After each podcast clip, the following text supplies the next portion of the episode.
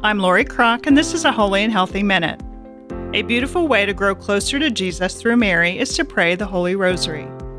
Praying a few Our Father and Hail Mary prayers for daily strength, or offering a decade for a friend who has asked us to pray, is both holy and healthy. When there isn't time to pray an entire rosary, we can be comforted by the words of St. Therese Lisieux, who said, I very slowly recite an Our Father, and then the angelic salutation then these prayers give me great delight. They nourish my soul much more than if I had recited them a hundred times. Let us pray. Blessed Mother, help us to pray the Rosary to deepen our friendship with you and with your Son. May praying the Rosary inflame our hearts with a desire to grow in holiness and to lead others to Christ.